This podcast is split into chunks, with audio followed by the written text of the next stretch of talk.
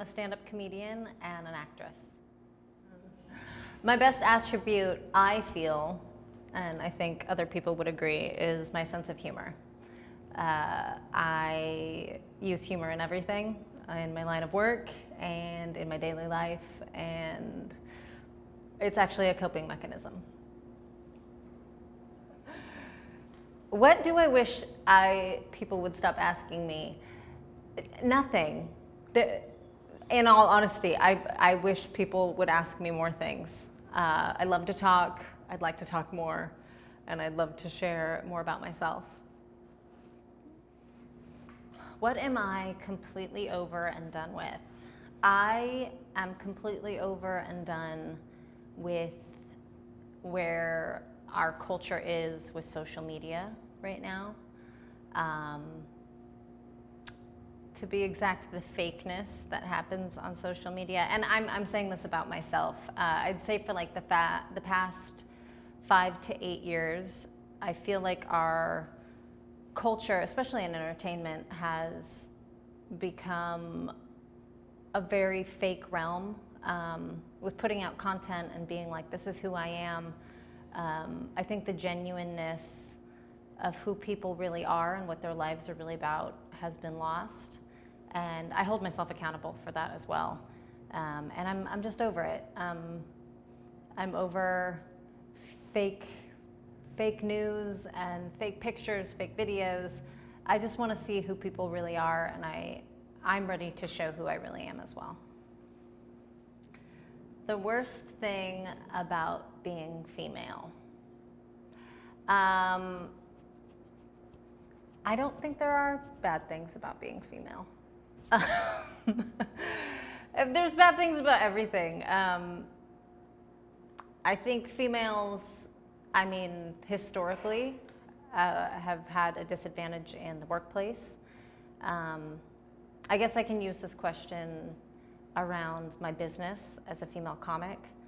Uh, there are definitely disadvantages to being a female in a male run business and um, you know less stage time. There are less female comedians in the community. So uh, i think it's funny when i hear people say things like women aren't funny or you know i don't think women are funny. Um, there just statistically there are less females. So if you go to a show and you see not you see 10 comedians and you're like i think two were really funny there's one female on that lineup out of the 10 comics. Statistically speaking she's not going to be the funny one so. The best thing about being female um, there's a lot of great things about being a female. Uh, I think women's, the, the way in which women see the world uh, is what I love most about being a female. Um, as, especially as I get older, I realize that there's a lot of things that we as women can do that men can't. Um, and I think, I actually think our journey here, like on, on this earth, um, allows us to experience a lot more and I, that's what I love. I almost feel like, we get to do this and you don't, so.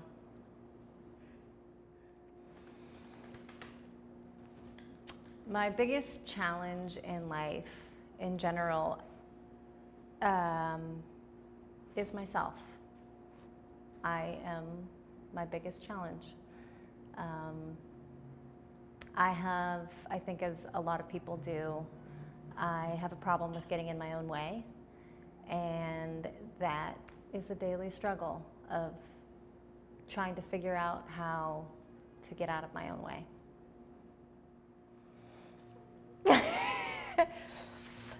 Well, um, that feels uh, okay. If I had to choose to be super brilliant or super funny, that feels like a trick question because I feel like you have to be brilliant in order to be funny. Is that okay? in a relationship, would I want security or would I want love? Um, I feel like you're giving me a lot of trick questions because uh, in a relationship, in order to have love, I feel like you need security. The biggest challenge that life has taught me is to not be afraid of change. Uh, growing up, I had a major, a major struggle with that. I saw my life going in one direction and I was determined um, that that's just how it was going to be. And letting go and accepting that things don't always work out the way that you want them to or the way that you think that they should.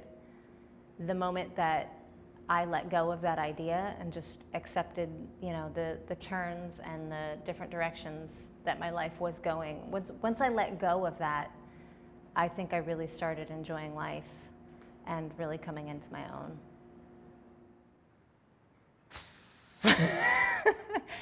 Have I ever stolen anything?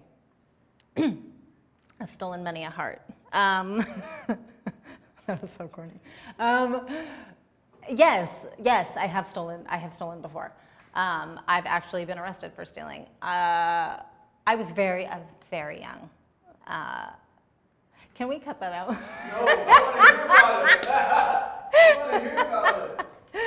I Um, I, I, I got, I got, actually, I wasn't arrested, I shouldn't say that. I was detained at Target. Um, I was 11 and I had taken nail polish for a girlfriend who was like, you should take this. And I was, I just was like, yeah, I'll be a badass. Um, and I put it in my pocket and we walked out and they stopped us.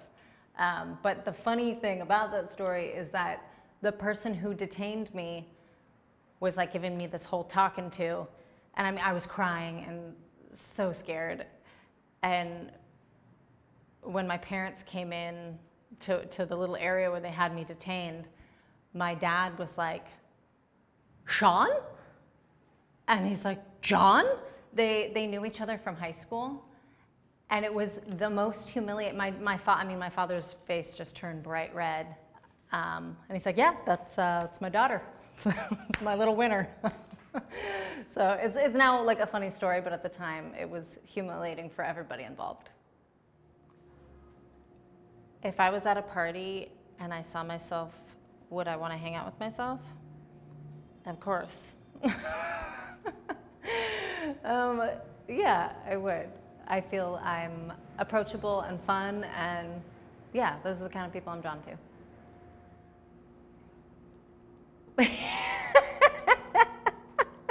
so sorry.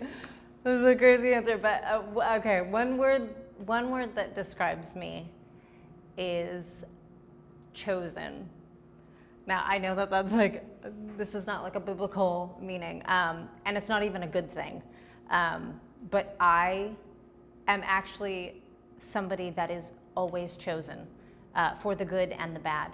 Like if if I'm at a concert and they're like, let me see your hands, and they're like calling on one person, I already know that I'm going to get picked. Um, but that, that, there's also bad that comes with that. Um, I could be in a parking lot and uh, a car could be falling, you know, like off the third floor of a parking structure, and I will be chosen to get fallen onto. And that, that actually happened. Okay, sorry, I'm laughing. Uh, okay. I like how you changed that question. yeah. Um, uh, yeah. My ideal mate. Well, um, uh, my ideal mate well, okay, I guess I, I could answer that question by saying, in looking for an ideal mate, one of the biggest factors that I look for is how someone treats animals. Um, I really do, for me personally, I believe that in, in friendships or, or in romantic relationships, um, how somebody treats animals tells me a lot about how they see the world and about how they see themselves in the world. when I hear the word en fuego. um, okay. Uh, when I hear the word en fuego, I think spicy. I think strength. I think, I mean, I know what the word means, but just a, a an excitement. Um, it's like in fuego. Um, yeah, it's a, it's a, it, it feels like an empowering term. If I had a superpower, I know that this is like a cliche one, but it, it would be to fly. It would be to fly. That's, that's, yeah, I would want to fly. I feel like you could do so many things if you flew. So I want to fly.